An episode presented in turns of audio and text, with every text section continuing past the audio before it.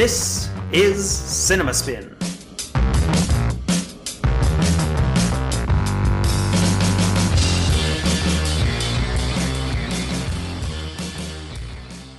Hello, everyone. We're back. We're back on another episode of Cinema Spin. I'm Matt, My name is Jason. and uh, after a short hiatus, we're back. Yeah, right. we- You took some. You took some me time. Took, You took one week off. I didn't think about podcasting for about uh, a good four or five days, Uh huh. And uh, I think it uh, I, I, it was the right time. Do you feel like your batteries are recharged? Not, not necessarily, but I, I Okay. think I think it was just a great good timing. It's not like we're missing uh, earth, you know, earth shattering shit here by Yeah. pushing it off. I mean, I believe our new movie for the week came out in November, so uh, Uh. Yes. we're Yeah. we're pushing the bounds of our uh, format already. sure. Sure. Sure. But it's always it's that time of year where you're always sort of catching up on. Yeah, it's you know it's funny how um I was telling somebody earlier this month, you know, that a year just goes by in a flash, but for Yeah. some reason uh, I was thinking about something I did like the middle of December, and it seems like it was a Yeah. million years ago. Yeah. you know, so it's just you know it's hard to figure. But anyway, I guess the big news this week was uh, the Oscar nominations were announced on Right. what was that Monday or Tuesday morning? I can't remember. Tuesday morning, bright and bright early. and early. Mhm. And uh, did you have any thoughts on that, or were you not surprised? I wasn't too Uh, surprised. I there were there were a few surprises. The biggest one, very ple- very very pleasant surprise. Uh, last weekend, I, I caught the movie Aftersun, which is a uh, uh, British movie from last year that got a lot of uh, uh, critical attention. As uh, s- someone associated with this podcast said, "Well, the title makes it sound like an aloe-based uh, cre- uh, uh, skin lotion." and I stand by that. And you, yeah, yes, uh, the title is terrible, but uh, Paul, but that movie is fantastic, and uh, Paul Mescal uh, got a very unexpected uh, uh, nomination for Best Actor in a very competitive year. Um, so I was super, super happy about that. Uh, I was, uh, I, I had some Schadenfreude for James Cameron not getting directed, uh, not getting uh, nominated for Best Director for uh, for Avatar. Um, Um, I don't think he deserved it. uh, well, I mean, I mean, the movie breaks no ground that the first movie didn't break already. Yeah, but uh, but I mean, I don't know if you if you're uh, if part of the the the you know if if you're rewarding spectacle, right?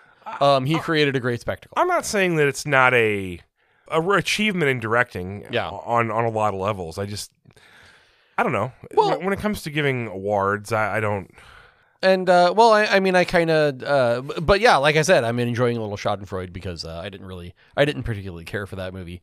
Although I, I, I do, uh, you know, as a technical achievement, you know, as a technical achievement, I thought, I thought it was something else. Uh, I watched recently Triangle of Sadness, um, the uh, uh, the Swedish movie uh, that won the Cannes Film Festival last year, the well, the Palme d'Or at, at Cannes last year, and uh, and was sort of a surprise nomination. Now, that is is that an English language movie though? Yes, it's English, lang- mostly English language. Uh, uh, and uh, so not only did it pull off a surprise uh, Best Picture nomination, but uh, Ruben Östlund, uh, the uh, uh, the director, uh, also got nominated for Best Director. Um, and you would assume that um, if not for him, Cameron might be on that list. Uh, Triangle of Sadness is a terrible, terrible movie. Uh, and uh, shouldn't have sniffed any sort of uh, uh, uh, uh, Academy recognition. So, that said, you know my my sort of the fact that they they like left Cameron on the on the kick Cameron to the curb is sort of offset by the fact that Ruben Östlund is there for for no good reason. So, yeah. I just can't can't feel sorry for him. I mean, he's he's oh no, he's he's raking it in at the box Sure. office. It's you know and we once again he's been you know proven correct as far as his projects and Uh, right, and and the the Academy uh, is always uh, very very suspicious of movies that do too well financially. You know, they they always they think of themselves as uh, they kind of look down on commercial ventures. Um, it's a problem if you if your movie bombs, but it's also a problem if your movie makes too much money. And so I think uh, that and the fact that you know when he did win for Titanic, he didn't really uh, ingratiate. He, he didn't really uh, uh, make a lot of people happy with the way he with his very narcissistic accept, Yeah, he didn't- speech. didn't come off as particularly humble there. But uh, Yeah, yeah, you know, as you know, I've, I've said I'm I'm I'm high on Top Gun Maverick, but seeing a movie like that, you know, it, it just doesn't. It's not original. You know. Yeah. Um, one of the the more shocking slights was uh, that that got you know uh, so you wouldn't expect necessarily that director would get nominated nominated. Um, but one of the more shocking slights was that the cinematographer um didn't get nominated. Right. Um, whose name escapes me, but uh, I didn't see Top Gun Maverick, but that person apparently got six IMAX cameras inside the cockpit of a F fifteen. Um, so, yeah, I'm not um, sure the X's and O's of how that gets nominated either. You know, because I know all the categories are a little different. Yeah. Um, Well, the cinematographers are, uh, you know, the the society of Yeah. yeah. Uh, cinematographers are responsible for the nominations. There were I don't have the maybe the guy's not me. popular with his peers. Who knows? Yeah. Um, or hasn't sort of paid his dues, or is There's always politics involved, right? yeah. There's always politics involved, and also maybe that's a movie that suffers from having done too well financially, right? They'll throw, Or- they'll throw you a bone. Any one of the of the Oscar tropes, like too long ago, you know, kind of, uh, Mhm. you know, obviously that that movie kind of dominated the year as far as Yeah. word of mouth. People might just be a little tired of it, you know, when it comes to, yeah, you know, I mean, it happens. Yeah, the voters are persnickety, but uh, yeah. Uh, so I don't have names in front of me, but I do have the movies uh, uh nominated for best cinematography. Um, so uh, Tar is a movie that was that got nominated for best cinematography, and I don't. I mean that that's a stretch. Um, Yeah, I- do you look at that? I actually say- found it a little annoy- annoyingly dark. Um, yeah, and I mean, I mean, literally, not, Yeah. not dark in tone. I mean, Yeah. dark in color. Um, and there's a lot of like uh 360 kind of panning in that movie. Um you know there's, there's a lot there's a lot of interesting camera work but i don't know. Um you have much more visually exciting movies uh, to pick from. I, even babylon if that had had gotten picked you know i'm not a fan of that movie but uh, but if that had gotten uh, selected for a cinematography that Right. would that would make sense. But um for me, that move, that the cinematography this year is all quiet on the Western Fronts to lose. I, I think that's that'd be my one easy. Yeah, these are so uh, the the yes so, so the movies nominated are all quiet in the Western Front. Uh, Bardo, False Chronicles of a Handful of Truths. That's the in Yurido movie from this year that got uh, sort of shown the door. Uh, Elvis, Empire of Light, and Tar. I haven't seen Empire of Light uh, or Bardo. Um, so uh, I don't know. This seems like a very I don't know. In a, in a movie with a lot of visually exciting movies, uh, for instance, uh, uh, uh, you know, uh, Way of Water. Um, But how much of seems that like- is- this seems, and even Babylon. This seems like a very sort of. Uh, this is more, this is less about who they like and more about who they don't like. you know? Maybe. I think what you can. I think you're you, the main point you can argue with Avatar in that category is how much of it is traditional cinematography. I mean, it's all in the computer, and you know, Yeah, uh, I'm sure that is part of the thinking. and I'm sure it's all you know. Not only is it in the computer, it's the frames are laid out in the computer and can be Yeah. adjusted on the fly. You know, Right, right, and Um, and a lot of people, you know, maybe uh, a lot of traditional cinematographers maybe uh, uh, bristle at the idea that that's the future, but uh, I think it is the future. or know? is it even traditional cinematography? I, I don't know. yeah, I mean, I mean s- traditional cinematographers. You know, Right. Yeah, yeah, but I, I mean, yeah. Does is it techni- Yeah, is it technically cinematography if in the same way that a, a film, if you know if the angle of light on on the aperture is entirely created in a, uh you know in, in- on a hard drive and yeah. can be adjusted by you know by digitally, digitally manipulating yeah, something right as opposed li- to is physically by lines of code as opposed to you know pulling Yeah. focus or you know yeah so uh and it's it's such a it's such a gigantic percentage of that movie too you know i mean Yeah. a lot of movies have cgi in them now and that it would play some part but this this movie is largely Mhm. um, you know 99% of what you see on the screen is was never there yeah yeah so well and uh uh i mean everything everywhere all at once was also a, a, a really visually exciting movie i, I you know it was that movie is visually exciting for 25 minutes until you can't stand it anymore you know Well, that's, that's, my I mean, that's your take, right? um, I mean, maybe you know, maybe watch it in sections, yeah. Um, but uh, but i through- have watched uh, it again and i kind of feel the same way you know, every twenty five minutes is topping the previous twenty five minutes, especially in terms of the look of the movie. So, uh, yeah, Uh, so uh, that's an odd category. I have a low tolerance for buffoonery, so yeah. I, at at some point it just becomes. I'm I'm I'm unable to I'm unable to distinguish it from just a continuing assault on my senses. yes. Yes. You know. Uh, um. Yeah. I can see that. Certainly, the first time I saw it, I was like, "This is," and, and even uh, recently uh, when I watched it uh, uh, about a month ago, uh, it's fascinating how much, how little of the first half of that movie you don't remember, just because there's so much bizarre shit going on in the second half, right? So, but um, what a but But you were right. but that what a, what a cinematic experience. There are though. different things that are brought to your attention each viewing because you just didn't. You Yeah, can't- you're, mhm. you can't take it all in on the first viewing. Yeah. almost. All right. Well, I guess we should get to it. Yeah, right. Enough of this jibber jabber. We've got two movies to review here, and two. yes. Oh, okay. Yes, Believe two. it or not, we did. two. uh, we did two. We did a, and I'm doing air quotes here, a new movie Mhm. and an older movie Mhm. chosen at random. Yes.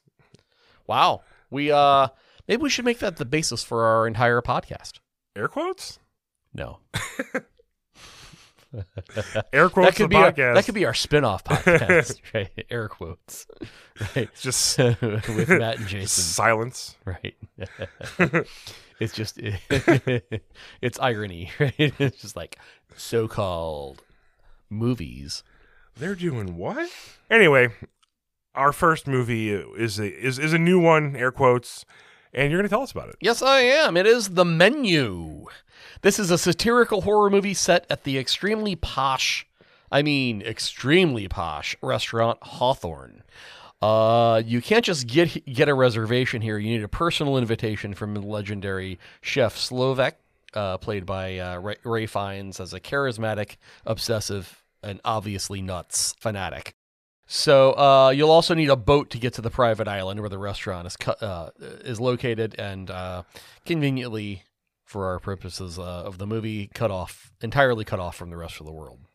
The guests tonight include John Leguizamo as a famous actor, never named, but um, uh, you get you get the feeling he's something in the uh, the manner of uh, uh, sort of uh, Rob Schneider, right?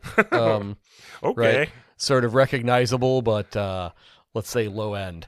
Uh, Janet McTeer as a ruthless food critic, Nicholas Hoult as an obsequious superfan of Chef Slowik's, and Anya Taylor Joy as uh, as as uh, Hoult's date, um, who plays a surprise guest named Margot.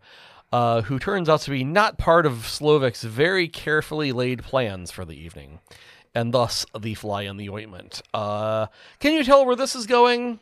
Um, yes and no, I think. Secrets are revealed, and obviously bad things happen. But I was surprised again and again by where the film went and how dark it was willing to go uh, get. Um, I laughed a lot during this movie. Um, then again, I wonder if a lot of the humor is inside baseball. Um, it helps a lot if you've worked in fine dining, um, and I have, and understand the fanatical cult-like atmosphere common in that environment. Uh, this plays on that and, and really sort of uh, you know in the, in the manner of sati- satire really uh, exaggerates it um, for uh, uh, for disturbing and uh, comic effect. But you know, moments like when the sommelier describes a wine as having "quote a faint sense of longing and regret" is funny to anyone, I think. Uh, but if you've known people who actually talk about wine that way, you'll be laughing harder. Um, I know you, Matt. Uh, you were reluctant to see this movie. Uh, you thought it just sort of wasn't for you. Uh, what did you think? Well, it wasn't for me. I think that having some knowledge of this of this foodie type world, Mm-hmm. which I'm not the least bit interested in, Yes, and because of hence that, your reluctance makes maybe it very difficult for me to suspend disbelief enough to to enjoy this movie. Yeah. This movie sort of gives up its its idea. Mhm. What, 45 minutes in? Well, yeah. I think I wanted uh, the ending to be maybe a twist.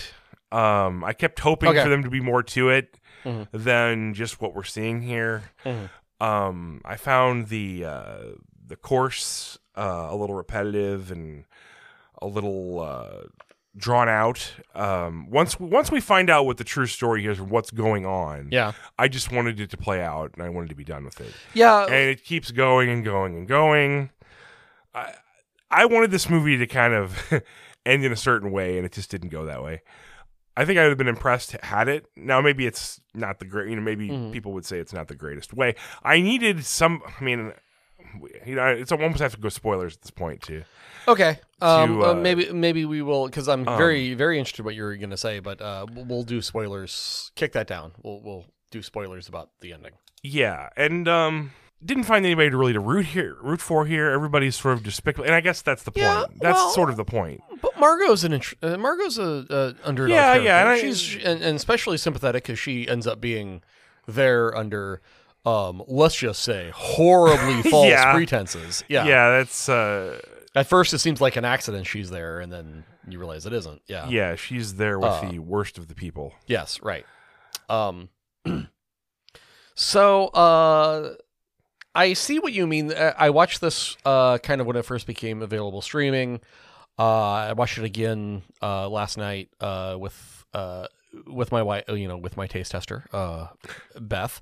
Um and she echoed she liked it fine. She echoed some of the, same uh uh reservations I think you have. Um one is that um some of you know this does require a, at least you know if not uh, direct experience in uh, in the service industry uh, at least really really keeping abreast of the of, of kind of foodie culture and get you know and and and, And uh, uh, I have no and- and- knowledge and of it and very understanding- little interest, you know? Understanding how uh, fanatical and and pretentious and and sort uh, uh, uh, all that uh, a lot of those people are, um, You know, I've had and, multiple, and just the worst, you know. I've had multiple conversations about how I would never go to like a Ruth's Chris Steakhouse because Mm-hmm. I, I really don't think my palate can tell the difference between a ten dollar and a hundred dollar steak. I mean, Mhm. I've had steaks I think are exemplary, Mhm. but they weren't at a place like that. You know, Yeah. Um. the best steak I've ever had was at this r- small restaurant in, in the very middle of Kansas, out in the middle of nowhere. oh yeah. And uh, I don't know if it was just freshness or, or what. You know, maybe that steak was cut that day. That's very possible. Yeah. Um, Uh. Yeah. I, I, I mean, yeah. this this guy is a chef, he is. but he has all the you know he's got superpowers, right? Because he's got inside knowledge of everybody in his room. How did he get it?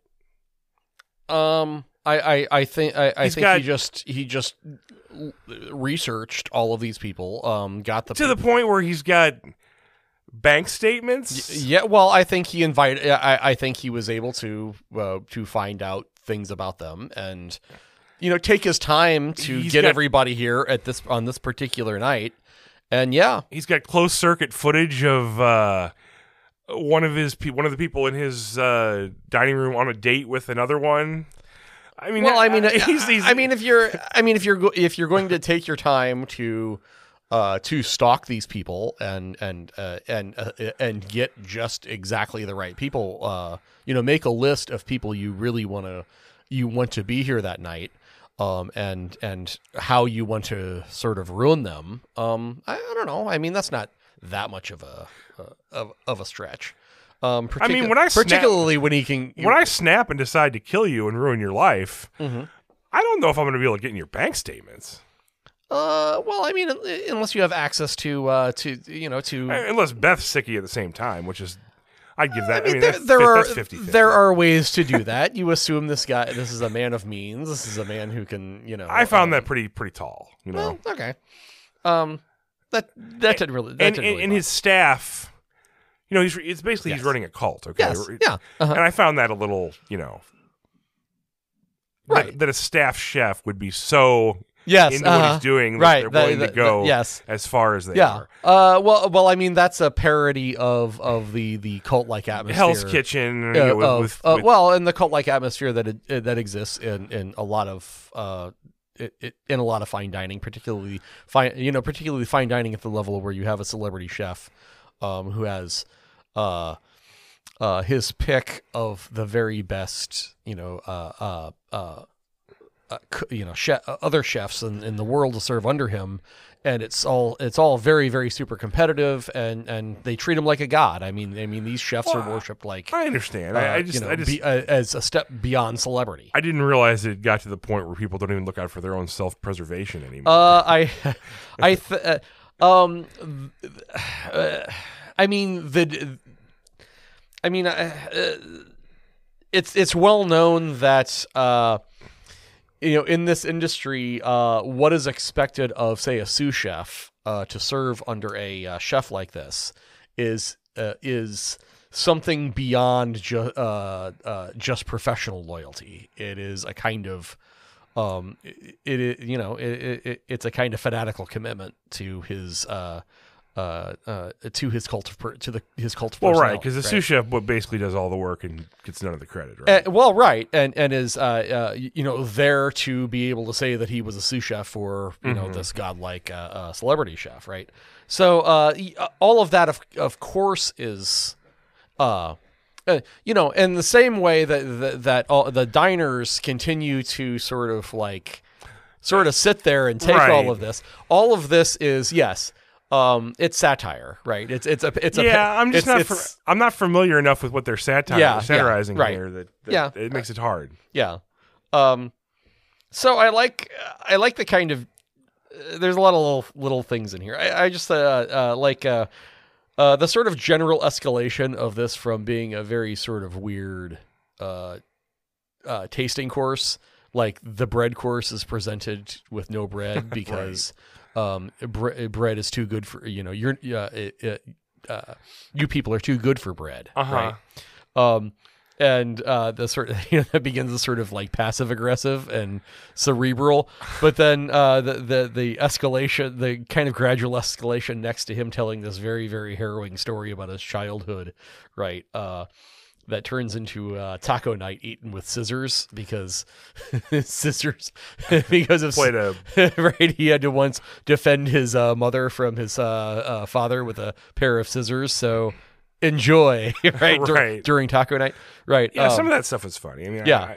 I, uh so uh and, i think the uh you know why there isn't a more concerted effort on the part of the of these people you know why they don't have sort of a normal rea- reaction to uh to him I- again as part of the parody of like well they still uh they're still uh, so honored to be there and still have this kind of religious well, there's a moment where he Yeah. sort of admits that he says, yeah that, yeah you know, you, look at you people yeah you right maybe could have if you tried a little harder to, you know, right yeah get out i of mean this situation. Maybe you could have. Uh, yeah. So at first they convince you know, and, and the way in which people sort of convince themselves, uh, oh well, this isn't really happening. This is a put on, or you know, they're kind of looking around at everybody else, and nobody else is freaking out, maybe the way they should. So I think I think the the psychology here is, uh, you know, uh, on the one hand, satir- uh, satirically over the top. On the other hand, a little spot on. Um, uh, you know, it's kind of a parody of how willing people are to pretend that everything is fine, even when they should know that it isn't. Um, I, yeah, I see if no one saying. else is freaking out, then maybe I shouldn't either. I you was just hoping that that once it shifted into that gear, it made itself clear where it was. I was hoping for another another shift to you know to maybe put my expectations in another place again. Yeah. Um, and I was hoping it would do that, but no, it stayed the course once it went Right. full blown kind of horror movie. I guess. yeah, yeah, yeah. Um, uh, that's that's a fair point. Especially, uh, you know, watching it a second time, I thought that uh, it is maybe a little. It, it's a little long. Um, um, and maybe some of the, a couple of the courses maybe could have uh, been kind of cut out. You know, um, I do love the course that comes to be known as Tyler's bullshit. right that's funny i you know i love the i love the reason why john leguizamo's character is there right like uh it turns out that uh, it, it's gradually revealed that uh, the chef has all these personal grudges against people. But why is Oh. this famous actor uh, John Leguizamo there? And when when it's revealed why he's there, it's so petty.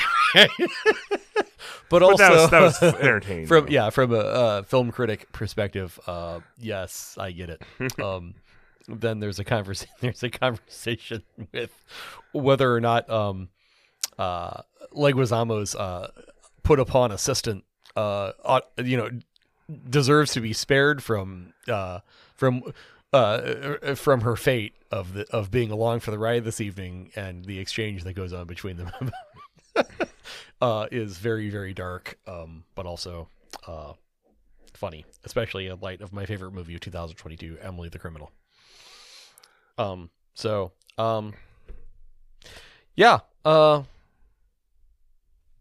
anything else? Do you want to? You want to talk spoilers? Yeah, let's uh, let's talk about ending spoilers. But where were you? Uh, so from here on out, we're gonna. Uh, I think I think you, uh, you should definitely see the menu, uh, uh, especially if uh, if you have at any level worked in the service industry. Uh, uh, you you're I think you'll you really get a kick out of it. Um, so, but spoilers from here. So on yeah, I'm going to talk about something that sort of tells a little bit about how the movie ends. and I Uh, don't want that to be spoiled. Okay, so yeah, so skip ahead if you want to see this movie. Okay, so the movie is pretty much a straight horror film. Once it plays, it's you, you find out what's really going on. Right. I was sort of hoping that it would all kind of play out to be an elaborate performance art piece for Okay. kind of one person's benefit, and there was going to be one person who really didn't do anything wrong and was really there, kind of just wanting to be there, and this was all just a show. Everybody in the, you know, all the people, all the, all the, all the other, uh, all the other food people in the uh, the restaurant were all in on the, all in on it at this Mm-hmm. Right. time. The guy who who shot himself, Right. Is, didn't really shoot himself. It was a special effect, Mhm. and it was all kind of, kind of like I guess how the game ends, maybe. Right. Yeah. Yeah. yeah. Um, only maybe sticks it a little better than that. And Mhm. I, I was kind of thinking maybe if that was where this was going, Mhm. I was going to find that pretty clever, and it just kind of stayed where it was. Yeah, I, I, I think I would not have liked that. I think it, um, I, I, um, I like the way in which uh, uh, Ralph Fiennes' character is, is genuinely crazy, and He I is like, I, li- I crazy. like, I like what has driven him crazy. and I didn't mind. I mean, he's it's well acted. He's he can he can do that quite well. But I I just there was a lot of that once we once we figured out what was really going on here. These people just sat there and kind of let himself get tortured for the rest of the movie, and Mhm. I just there's just n- they don't have any self preservation skills. um, yeah, I think, I, I think they're all very weak cowards. Um, and uh, and I think Maybe if they had if if, if one of maybe if the group of like the financial guys, Mhm. if they were more aggressive in trying to save themselves. right, And by just mowing those guys down, it scared everybody else into compliance. Yeah. maybe I, I needed. I so one thing I should say about this, uh, the trailer. I don't know if you saw the trailer. I did, but it was so long ago. Uh, yeah, well, it played, you know, played a lot over the over the summer. Uh, the trailer was really bad and made this basically look like it was uh, just a, a, a take on uh, like they were going to be eating people or something. the most dangerous game Yeah. or most dangerous prey or whatever. Right? Yeah. There and and there is that scene where he says, "Okay, you have ninety seconds." Uh, to try to escape, Uh huh. and I love the fact that they don't hunt them down and kill them; they just go find them and bring It's them back. tap them out. Yeah. and they even give him a, a special little dish for being the last one they found. right. Yeah. So, uh, I, yeah, I, I, And I, really- guess you have I to really- chalk that up to the kind of people these are. I mean, Yeah, they're, right, They're, yeah. they're really fairly worthless. Yeah, they're, they're cowards. They have no idea what. Yeah, they have no idea what to do in a situation like this. now except- remind me of, the, of, sort of of why the and wait for it to assistant go. isn't spared. I can't off the top of my head. Oh, uh, he asks. So, uh, so she says, "Well, what about you know?" Because he's talking to John Leguizamo, and she's like, "Well, what about me? I didn't have anything to do with that." He's like, "Where'd you go to college?" She says, "Brown." He says, "Student loans? No, you stay." so, Okay, right, right, right. so that's, yeah, I, I I quite like this movie. Not I mean, I think it was no- terrible. I yeah, just- I can see that it's not necessarily uh, uh, uh, for everybody on everybody's wavelength. yeah, I think I just missed out on a lot of the insider type jokes, Yeah. and, and um, I had a hard time, you Yeah. know, realizing he was a super powered chef who could get any information he wanted. Well, yeah. Well, I mean, and and that does that it does also play into the parody of of the the chef, you know, chef Right, as as overlord, More uh, than just a human, as, as having, right? Yes, as as right. yeah, superhuman. No, I, I understand. I just uh, didn't quite didn't quite land with me. All right, well, let's take a quick break. We'll be right back after this message from Shasta. Shasta. Got that too.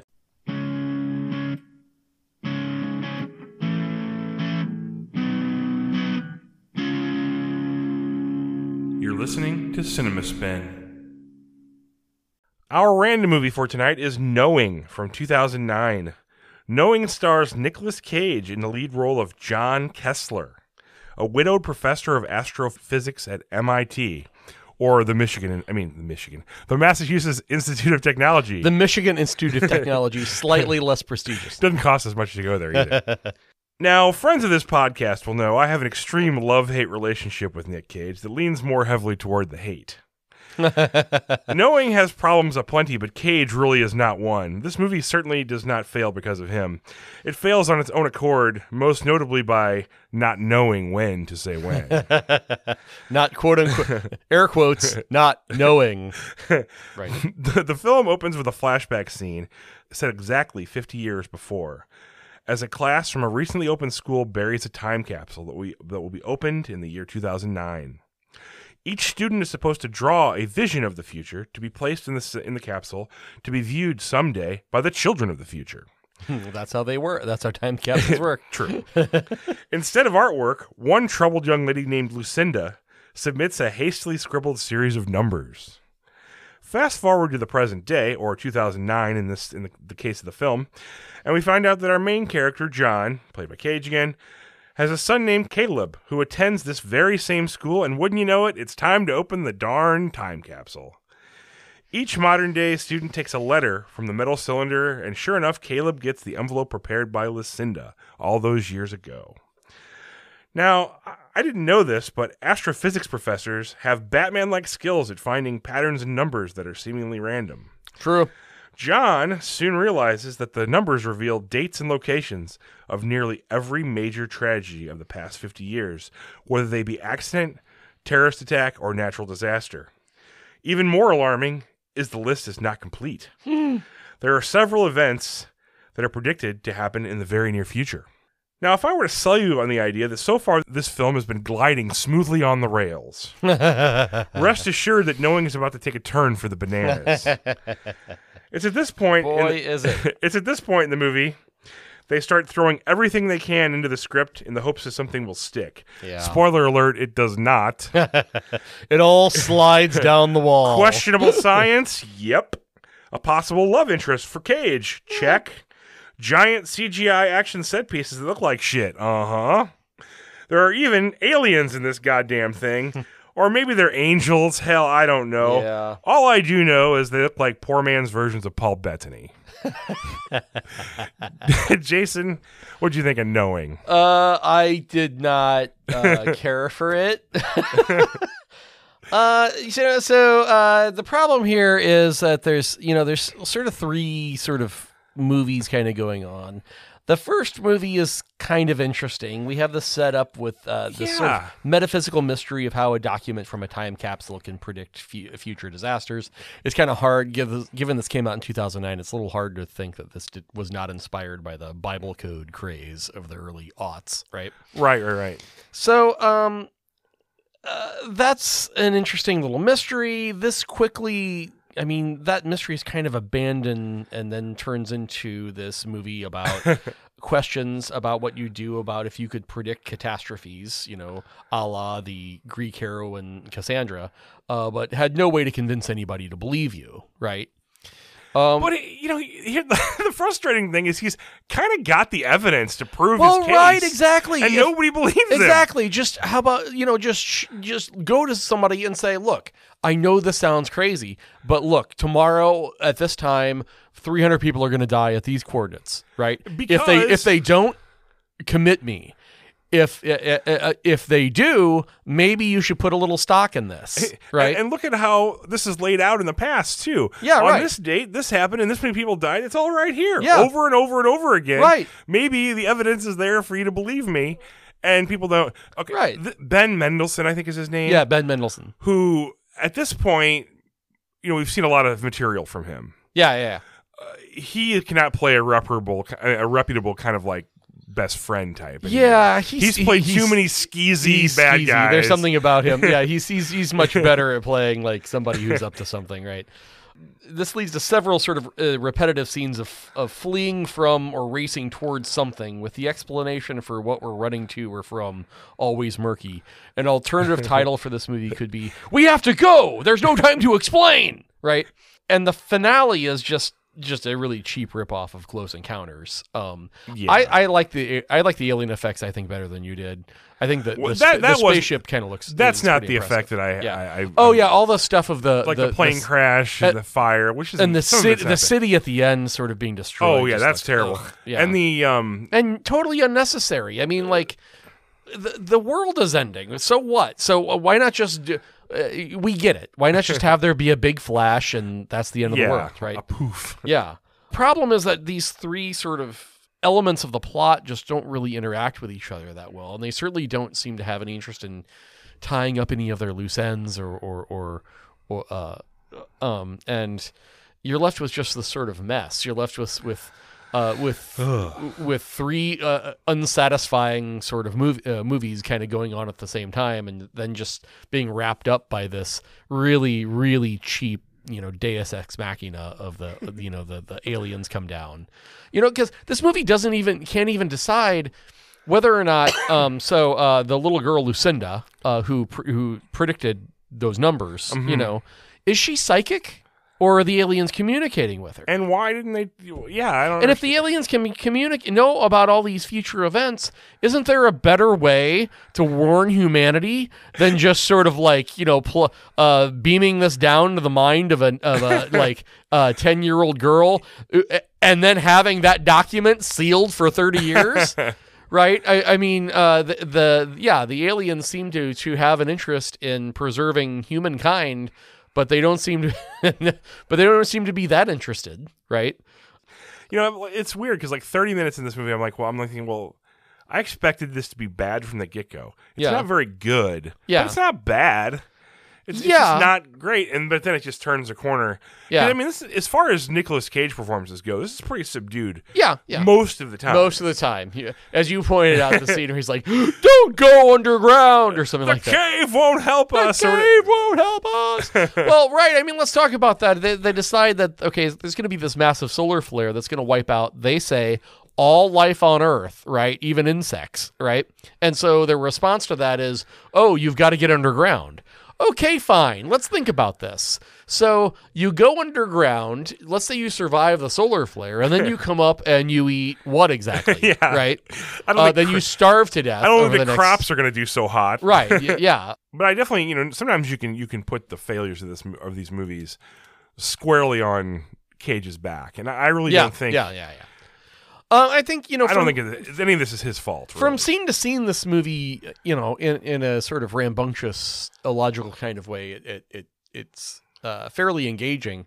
Um, in large part because Alex Proyas, uh, the director, is is is uh, is pretty good. Um, he did Dark City. Um, right. the the thing is, I mean, and I think Dark City is a f- really, I, I think, a really phenomenal movie. Um, but uh, also not a great story. It's more of an at, you know, more of an atmosphere, and and I think he needs a, I think he needs a.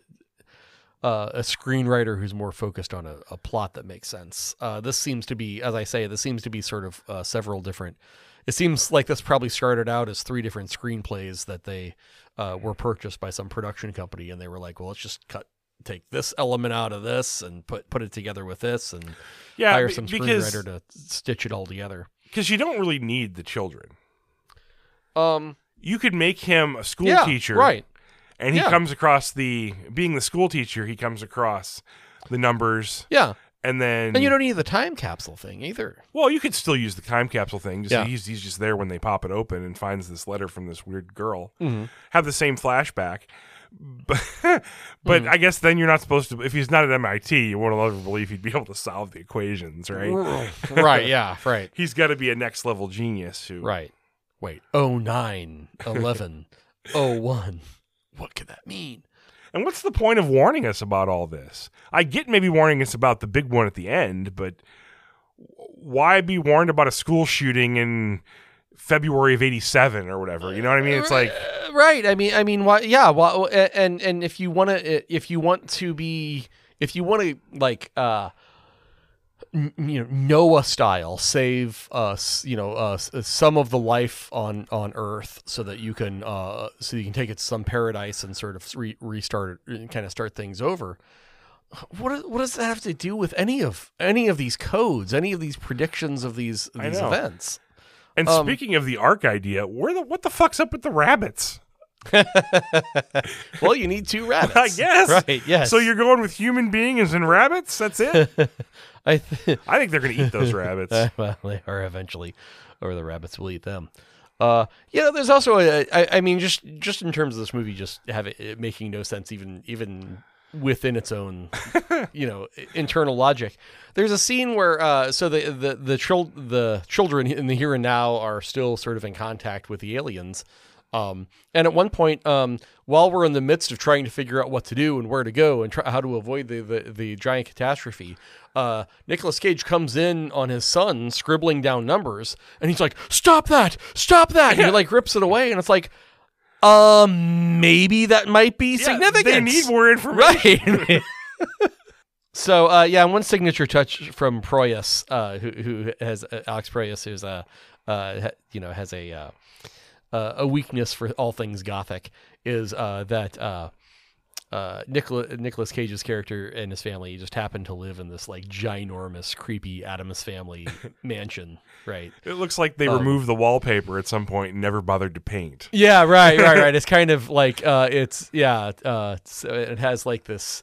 It- It's got a wraparound porch that I think has its own wraparound porch, right? At Um, one point, he has to come out of the house and follow the wraparound porch to the edge so he can chase somebody. Yeah, And right, It's like, yeah. oh, Jesus. right, right. Have you considered a condo in the city? Right. Or leap the rail if your kid's life is in danger. Well, yeah. so, anyway, yes. not a great movie. Yes. Uh, not a great movie. Sort of not bad in the way I was thinking it might be bad. Uh, yeah, yeah, yeah. It's it just falls apart in its sort of misguided ambition, you know? Yeah, yeah, yeah. And it, it, it just, uh, I really didn't know what was going on by the end. I mean, I really got to tell you that. yeah, yeah. I mean, are it, it I mean, so were they supposed to kind of be angels or? I mean, is, are No, they hunting? they are they hinting that this? Yeah, aliens. But are they hinting maybe that this was the way the Earth was populated to begin with? Because when they kind of rise up to go know. Mm-hmm. back in their ship, they kind of have like angel wings. Yeah, right. or maybe yeah. they're hinting that Right. when people see angels on Earth, Right. maybe yes, they're really seeing these yes, fellas. These are the people. These are the fellows that have been taking care of. You know. just uh, Right. random blonde dudes staring at them from afar. Right. Yes. Um, there's something. Uh, you know, They're like something st- weird They're like about. Sting from the original Dune movie. I was gonna say there's something slightly unnerving about these. Uh, about these very uh, Aryan-looking guys uh, wanting to repopulate, you know, wanting to wipe out uh, most of of humanity and kind of start over uh, with uh, a certain select group. But this, yeah, this movie is um, highly illogical. I I don't remember this coming out at all. I remember this being on my radar about 10 years ago because uh, uh, this did not get well reviewed, but uh, Roger Ebert thought this was one of the best movies of the year. He and had said it was one of the ten. it was one of the best sci-fi movies in uh, he'd ever seen, right?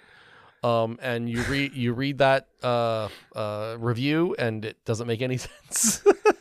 If you, He's had ridiculous takes before. yeah, This yeah, this one. is this is one of his most ridiculous. It, it is. I, I Um, was very shocked to read that. yeah, because this is a so, pretty um, universally yeah. panned film. Yeah, and I, I'm a I'm a huge uh, Ebert fan, so um, But yeah, So- so, I, I don't remember this coming out, but but I did while watching it.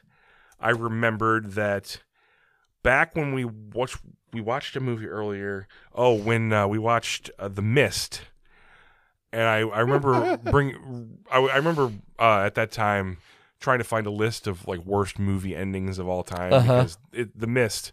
While there is people who love the ending of that, uh huh, right. it's it's fucking terrible. it's fucking terrible. And uh, I think this was on knowing was Yeah. on some lists. yeah, because the it's ju- it's so out of nowhere. It's so It it's is, I mean, it, it's so there are these weird you know, these weird Yeah. blonde guys, and, but when you find yeah, it doesn't seem like it fits the movie altogether. But right. yeah, so um, I'm gonna go in, in in Roger Ebert. An homage to Roger Ebert. I'm gonna go thumbs down on knowing. Uh, yes, I will. Yes, my thumb is uh, uh is is enthusiastically down. So, yes, enthusiastically down. yes, Okay, well let's look at the future, shall we? we shall. All right. Well, next week we are reviewing the film Women Talking. Yes, yes, It's a uh, Oscar nominated for Best Picture. yes. Get that one uh, checked off the old list. Yeah. And uh, I think I only need uh, the Triangle movie after that to see, and I'll have seen the Oscar nominated Uh, okay, well, you're gonna watch that on your own. Um, Well, it's, it's I've seen it streaming on. I've something. seen it already. Yes, so good luck with that. And uh, we're going to pick a random movie to go with from Women Talking, and we're going to pick it right now.